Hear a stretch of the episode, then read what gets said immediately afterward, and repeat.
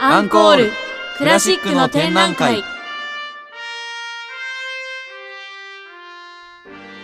皆さんはクラシックはお好きですか？クラシックと聞くとなんだかお堅いなと考えているそこのあなた。この番組はそんなあなたにもクラシックがお好きなあなたにもとっておきの番組です。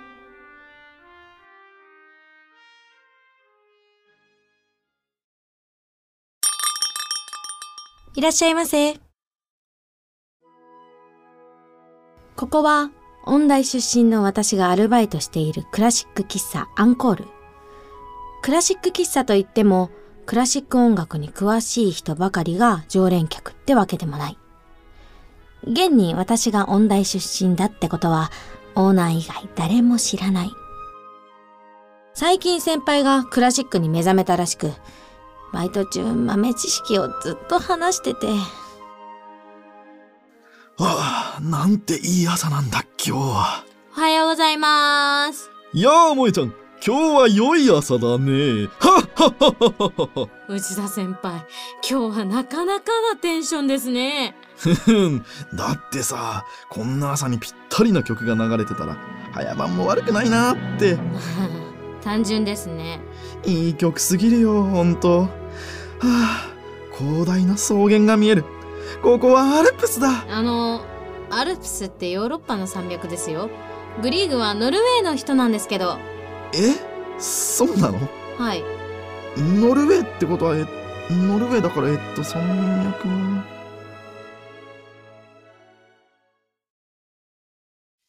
ヨーロッパの山脈じゃないんですね。そうみたいですね。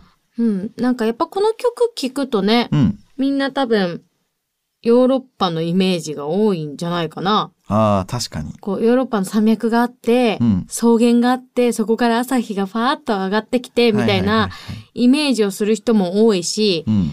あのーよくね、映像に音楽とかつけられたりとかしてるときはいつもヨーロッパの山脈ばっかりで、ノルウェーの人なんだけどなって 私も思ってるんですけど、そう。このね、あの朝を作曲したグリーグ、まああのグリークって表記されることもあるんですけど、うんグリーグはですね、あの本名がエドワルド・ハーゲルプ・グリーグ。うんうんっていう人でしてね、えっと、1843年から、と1907年まではい。生きた、まあ、この、まあ、さクラシック音楽とかだと、まあ、いっぱいいるんですけど、北欧の作曲家って。だけど、ノルウェーの作曲家って結構少なくて、うんまあ、ノルウェーの作曲家ですね。まあ、本当に国民的で、国民からもすごく愛されてるし、なるほど。あの、まあ、まず、肖像も含めて、銅像も立ってるんですよ。うん。うん、ノルウェーに。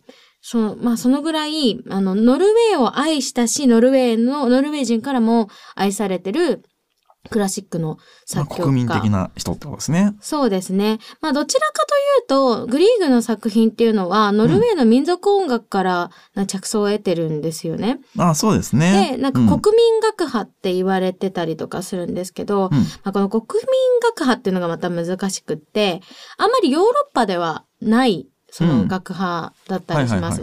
まあ、19世紀の中頃から20世紀にかけての、まあ、民主主義的な音楽を作った作曲家たちのことを、まあ、全部そうして言うんですけど、うん。国民楽派ってね、はいはいはい。まあ、あの、ロマン派の、まあ、時代の作曲家とかもいっぱいいますし、近代音楽とかもいっぱいいるし、うん。まあ、民族主義って言ったりとかもします。はいはいはい。うん、で、まあ、どっちかというと、ヨーロッパっていうよりも、あの、ロシアとか、うん。あとはまあスラブ系の諸国とか、北欧、あとはスペインですね。ちょっとイスラムの支配下にもあったスペインとか、はいはいはい。やっぱその、自分の国の民族楽器とか民謡とか、そういうものとか音楽、よあの、大砲とかいろいろあるんですけど、そういうのを、まあ、重視してる楽派うん。だったりしますね。うん、まあどちらかっていうと、まあもちろんこのヨーロッパ、ドイツ含めオーストリアとかイタリア、フランスとかの、うんあの、音楽の影響も受けてはいるんですけど、そこに民族音楽の響きを入れたりだとか、民族楽器入れたりとか。っていうのもあったりする楽派の象徴的な作曲家だったりしますね。うーん。なるほどね。そう。まあこのね、あの、朝っていう曲が、まあ入っているパン、ペールギュントっていう、まあ、うん組曲。まあ、組曲っていうか、まあ、劇曲。まあ劇中の曲ですよね。うん劇中の曲ではあるんですけど、まあ、これもね、またいろいろそのストーリーがあるんですよね。そうですね。いろいろなんか、あの、もともとはビョ、ビョルンスンという人と、まあ、オペラの曲をよく作ってたらしいんですね、グリーグは。うんうん。でもある時に作家のイプセンって人から、自分の作品のペールギュントっていうね、うん。やつの劇中音楽作ってくれって言われてうん。作ったんですけど、結構これもね、時間かかったらしいんですよね。うん。あの、発表するまでに、その、作曲を受けてから、1年ぐらいかかってるらしいんですよ。うんで、さらに舞台で上演されるのに、さらにその1年後ってことで、1876年に、あのなるんですね。うんうんで、この人は、なんか海底が好きなんですよね。うん、結構あれですよね、作品一回書いといてまた違うのにしたりとか。で、これは上演のたびに改訂するらしいんですよ。うん、で、最終稿がなんと1902年ですよ。あれですよね、あの、晩年の、はいあの、グリークが結構、こう、いろんなところを演奏旅行してた時期ですよね。うん、そうですね。だから、なんかあるたびに、あのーこう、改訂してった。うん。あとあの、ちょっと、まあちょっと話ずれるんですけど、うんうん。あの、ピアノ競争曲っていう、あの、まあグリークの中でも結構有名な曲、うん。ターン、タタターン、タタターンってやつ、うんあの、インパクトある出だしのやつ、BGM とかよく使われると思うんですけど、あれも、えっ、と、なんか40年間の間で300回以上改訂を行ってるっていう。まあだから、あ、あって思うんですかね。こなんですかねこれ、これ、これだみたいな。そう。あこれ入れたいあ、改これに入れようみたいな改訂が大好きな。な人で。うん。あまあ、ちょっと話またそれちゃうんですけど、うんこの曲も、なんかノルウェーの民族音楽特有の形で、うん2度下がって、次3度下がるっていう加工フレーズがうん、タタターンと入ってるんですよね。うんだからこれが結構民族音楽、そのグリーグの特徴でやってるらしいんです。で、まあ話戻りまして、うんベルギント。で、これがなかなかね、えっと、話自体がひどい話なんですよ。なかなかね。で、さらにこの朝っていうので、曲からするとすごい爽やかな朝って感じするじゃないですか。うん。実はこれ、無一文になった時に流れる次の日の朝っていう、うんなんか結構ね、これは曲合ってんのかなみたいなうん。ところなんですよね。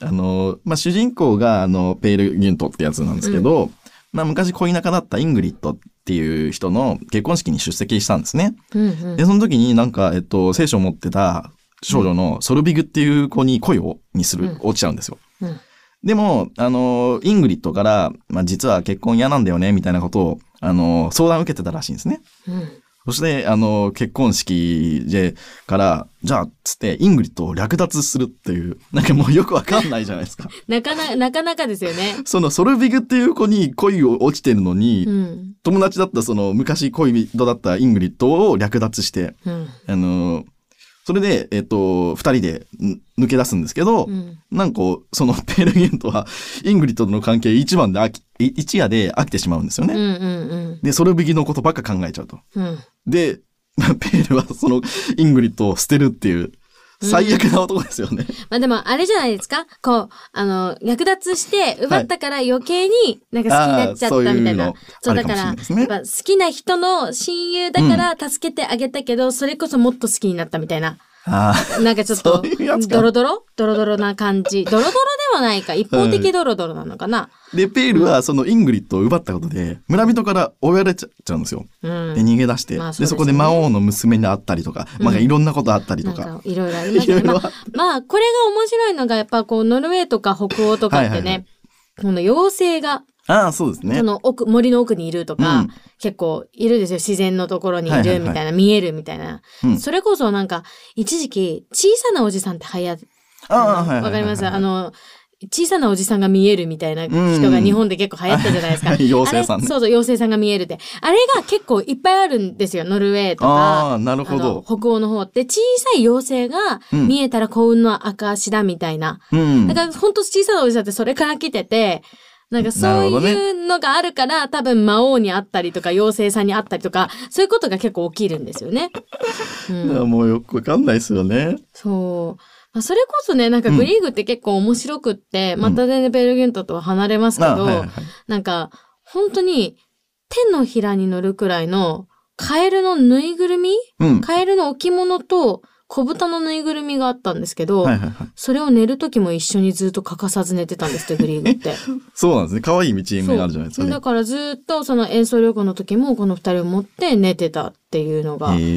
あって、なんかその、まあ、グリーグ博物館っていうのがノルウェー、グリーグの家っていうのがあるんですけど、なんか一応本物、そのカエルとうん。小豚のぬいぐるみが展示されてるんですよ。うん。なるほど。そう。で、そのぐらい、まあ、その、こう、やっぱ何か、こう、妖精とかそういうものにこう、あの、インスピレーションをうん。こう与えられることが、まあ、彼自身あったのかなとうん。思ったりしなるほどますよね。ね。まあだからそういう変な話で、で、えっと、魔王とか なんかいろんなのが出てきて、うんなんかあの、ソルブギともいい関係になったんですけど、うんまた逃げ出したりして、うん姿をくるませて、うんで、まあ、結局なんかこのペール・ギュントって人は、えっと、いろいろ成功したりはするんですよ。うんうんで、怪しいなんか商売とか始めて成功して、で、えっ、と、裏切られて、無一文になって、全財産を盗まれて、うん。で、次の日、盗まれて、無一文になって、モロッコにたどり着くっていう時の朝の曲が、この今回の曲らしいんですね。だから、本当に絶望的に無一文で、その、一緒に乗ってた、えっと、船の人に夢を語ってたらしいんですよ。うん。で、その時に、なんだこいつ、この鼻持ちならねえな、っつって、うん。こいつのやつ全部財産盗んでよって言って、うん裏切られちゃうわけですよ。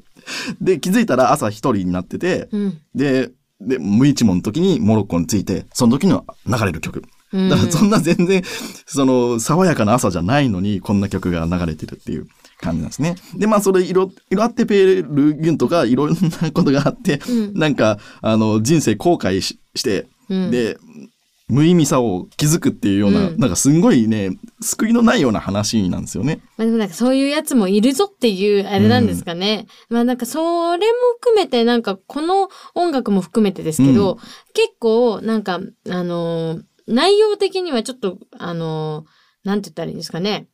こう、日本だと受け入れがたい内容がたくさんあるじゃないですか。はいはいはい。それなのに結構すがすがしい曲多くって、すがすがしいとかなんか、たら、なんか綺麗な曲？うん。なんかすごいもう、綺麗すぎて本当にそれ？みたいな。意味とかも結構多かったり、もちろん単調とかも多いんですけどねう、ん。やっぱり多かったりするので、そこもなんか面白いとこですよね。うん。なんかこれもなんか挿入歌みたいな感じで歌唱パートがあったりとかもするし、うんなん。かそこもね、なんか面白いですよね、このペールギュントは。だそういうものを見た上で聞くとまたちょっと印象が違うのかもしれないですよね。うん僕は全然知らなかったから、うんあの、あ、そういう話だったの？このベールギントっていうの。で、うんうん知ってその後聞くと、なんか、あ、そういうちょっとイメージと違ったなっていうのがあって、ここが結構面白かったですね。う。うんんまあ最初ね、聞いた印象とまたね、そう。この話も含めて、グリーグの話も含めて聞いたところだと、またちょっと印象が変わると思うので、うんぜひ皆さん聞いていただけたらとはい。思います。それでは本日の曲に行きましょう。グリーグのペールギュントから朝です。「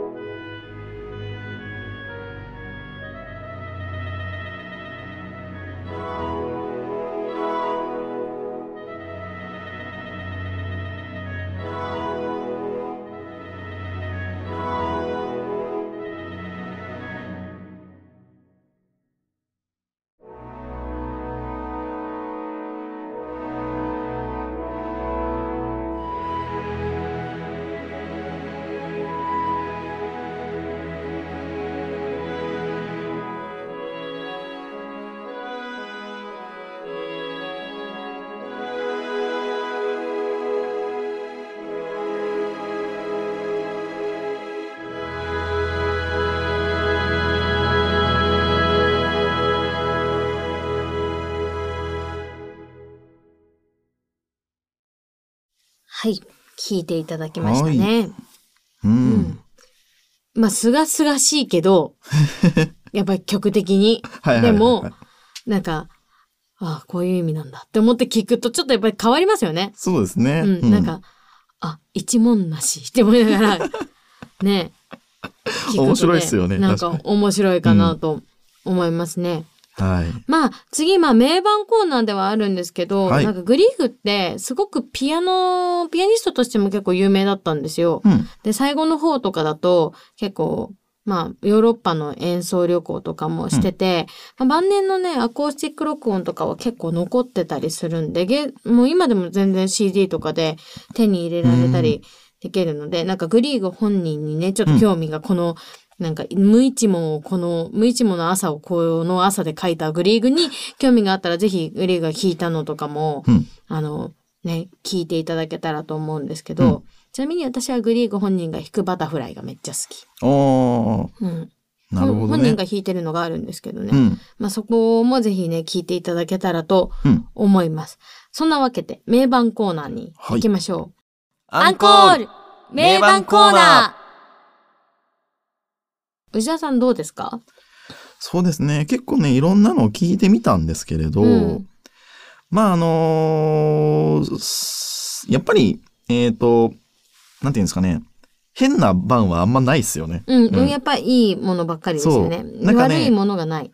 こう、ささやかな違いは、それはもちろん全部あるんですけど、うんうんやっぱ一貫してなんかね、全部やっぱ、そんなに悪い番がなくって、うんなんか聞きやすい、やっぱり透明感のある演奏が結構多いですね。うんで、僕あの、毎回言ってるんですけど、まあ、うんカレアンさんとかそんなに苦手って言ってるんですけど、うんうんあの、割とね、いいかなと思ってて、で、な特にこの何、年のバージョンですか？えっと、僕が好きなのはき71年かな。9番ですね。はい。うんえっ、と、うんえー、61年にウィンハルフィルハーモニーでやってて、うんうん、で、あ、まあ、これも新版か。が上品な感じだったんですけど、えっと、71年のジェームス・ゴールウェイが参加してるやつうんが結構、えっと、いいかなと思ってて、うんなんかね、あの、カレアンさんってその、なんかナルシストな感じがあるって話をしたと思うんですけど、これは悪い意味でそういう、あの、はしてるんじゃなくて、まあいい意味でナルシスト感あるんですけど、あの、これが逆にそういうのがそんなに薄れてて、あの、聞きやすく、聞き心地ある、上品な感じに仕上がってるんですよ。だから逆にその、こう、運命とか、ああいう感じのをより、こういう曲の方がカレアンさんって合ってんじゃないのかなと、個人的にはちょっと思いましたね。うんうんうんうんそれこそカラヤンのベルリンフィルトやってるやつのはいはいはい1982年版、多分これが新版って言われてるやつがあって、まあもう多分1971年だとちょっと9番とかの方に近い方になってくるとは思うんですけど、ベルリンフィルトやってるのはね、結構本当にロマンチックな感じで、うん。なんかすごい銀色の海みたはいなイメージ。朝の光が差して、ふわーっと海が銀色になってるような感じのうん。イメージのなんですよね。で、まあこの、まあ、新版って言われたりするんですけど、はいはいはい。これ結構ね、テンポ遅いんですよね。うん。テンポちょっと遅めだったりとかしてて、このロマンティックな感じとか、やっぱこの弦楽器がその盛り上がっていく感じとかが、ちょっと1971年版のとはちょっと違くって、うんなんかこうちょっとシンフォニックな感じで、爽やかに迎えてる感じなんですよね、そっちの、このベルリンフィルトの方なるほは。どね。そうだから結構カラヤンでも何回かやってるから、そう、カレアンさん何でもやってますよなんか。割と何でもやって、なん、どこでもカラヤンって出てくるから、そうなんですよね。困ったことに。まあ、そんだけたくさんやってるっていうので。あと、同じねってたくさんやってる人で、うんあの、よくパパーボイアルビーの話をしてるんですけど、うんお父さんのネーメアルビーの、うん。えーのエーテボリ交響楽団とやってる、あの、ノルウェーですね。はい。えっと、1987年のやつも、うんこれがあの、ペールギュントを全曲録音してるので、うん。結構これもいい感じですね。なんか中間の部分とかね、かなり優雅で伸びやかな感じ。うんやっぱこういう雰囲気があるとね、いいですよね。この曲に合ってるっていうか。エーテボリーとやってるやつは、確か、なんか、あの、一番最後の方の、うんと山の魔王の宮殿のところ。で、あの、普通だったら入ってないんですけど、セリフが入ってくるんですよね、確か。それがなんかね、結構面白かったりとか、結構合唱とかもいっぱい入ってたりとかして、うん。結構面白いですね。それこそ、なんか、テンポ的にはちょっと早め。うん。なんか冷たい朝という感じがはい。あったりとかして、それこそその、この、あの、エメ、ネーメヤルビうん。ーの、まあその息子のパーボヤルビー。うん。まあ、ヤルビーさんは私共演してるんですけど、まあ、パーボヤルビーがエストニア国立交響楽団とやったうん。やつ、またやっぱ親子で、こうちょっと聞いてみると、またこんなに親子で違うんだろうと思ってね、結構私は、はぁうん。って思いますね。クオリティ超高いんですよ、これ。なるほどね。そう、なんか、まあ、民族的なところももちろん、こう、よく出てるんですけど、なんかね、ちょっとモダンな感じなんですよね。うんうんうんヤルビーがやるにしても。なんか、はいヤルビーって、シンプルではあるんだけど、弦楽器とかに、こう、エモーショナルなことを要求してくる感じ。はいはいはい。特にあとはが、あの、歌とかがいると、そっちにすごくエモーショナルなものを要求してるくるんだけど、でも、割と伴奏はすごいシンプルに、すっきりとまとめるうん。っていう傾向が本当に多いんですけど、なんかすっきりじゃなくて、すごくしなやかに流れてる。うん。割、とまとまりがいいんですよね、ヤルビーのあの。振ってる、あの、オケって。それはもう N 響もそうですけど、やっぱ作り方が、音楽の作り方がすごくまとまっている。うん。だけど、なんかちょっと違うんですよね。演奏スタイル的なものが、こうんの、あの、エストニアとやったやつはもう全然違くって、そこがね、なんかちょっと面白いなっていうのがうん。ありましたね。そう。またなんかね、そこもね、いろんなのね、いろんなの聞くと面白いですね。うん、面あとは白いですよね。ヘルベルト・ブロムシュテットさんのやつ、うん、えーサンフランシスコ交響楽団とやった1988年かな？うんこ。れはあの透明感ね、広がりが感じる、えーっと、演奏だったんで、うんこれもなかなかおすすめです。うんなんか中間のね、伸びやかさとメリハリが結構あって、やっぱり、なかなかいい演奏ですよね。うんうんうん。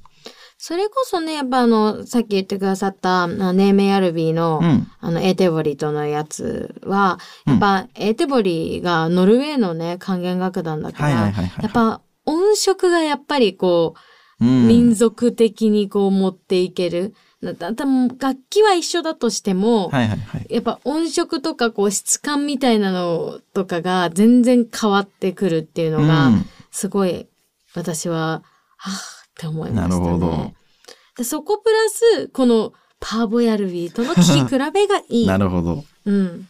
あとじゃあ、ノルウェーの人でも、えっと、一人じゃあ、紹介しますね。うん、うん。ビャルテ・エンゲッセトさんの丸目交響楽団とやったやつがありまして、うんうん。まあ、これも結構、あのーうん、ノルウェーならではの感じの、結構ね、空音が結構割といい感じの、雰囲気で。うん。これも、あのー確かどこで、どっかで聞聞けたと思うので、うん。えっ、と、聞いてみてください。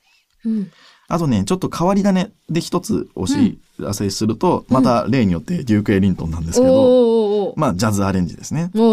これがもう完全にビッグバンドジャズでアダルティーな雰囲気で、えいいですね。アでダルティーな朝。その朝をジャズにアレンジしてるんですよ。へえ。なかなかね、結構ジャズでこれをやるっていうのは、僕はちょっと面白くって、うん。普通はえあんまりやんなそうな曲じゃないですか。全然違いますよね。なんかもっとね、メロディックな感じとかだ。とね。やりやすい曲なんてたくさんあるだろうし、クラシックでやることもあるんですけど、うん。中でも多分これの曲は選曲しないよなみたいなのをあえてやってるんですよね。うん。まあ、デューケニットはね、たくさんいろんなクラシックもやってるので、まあそんなに驚くことではないんですけど、まあ一応やってるので。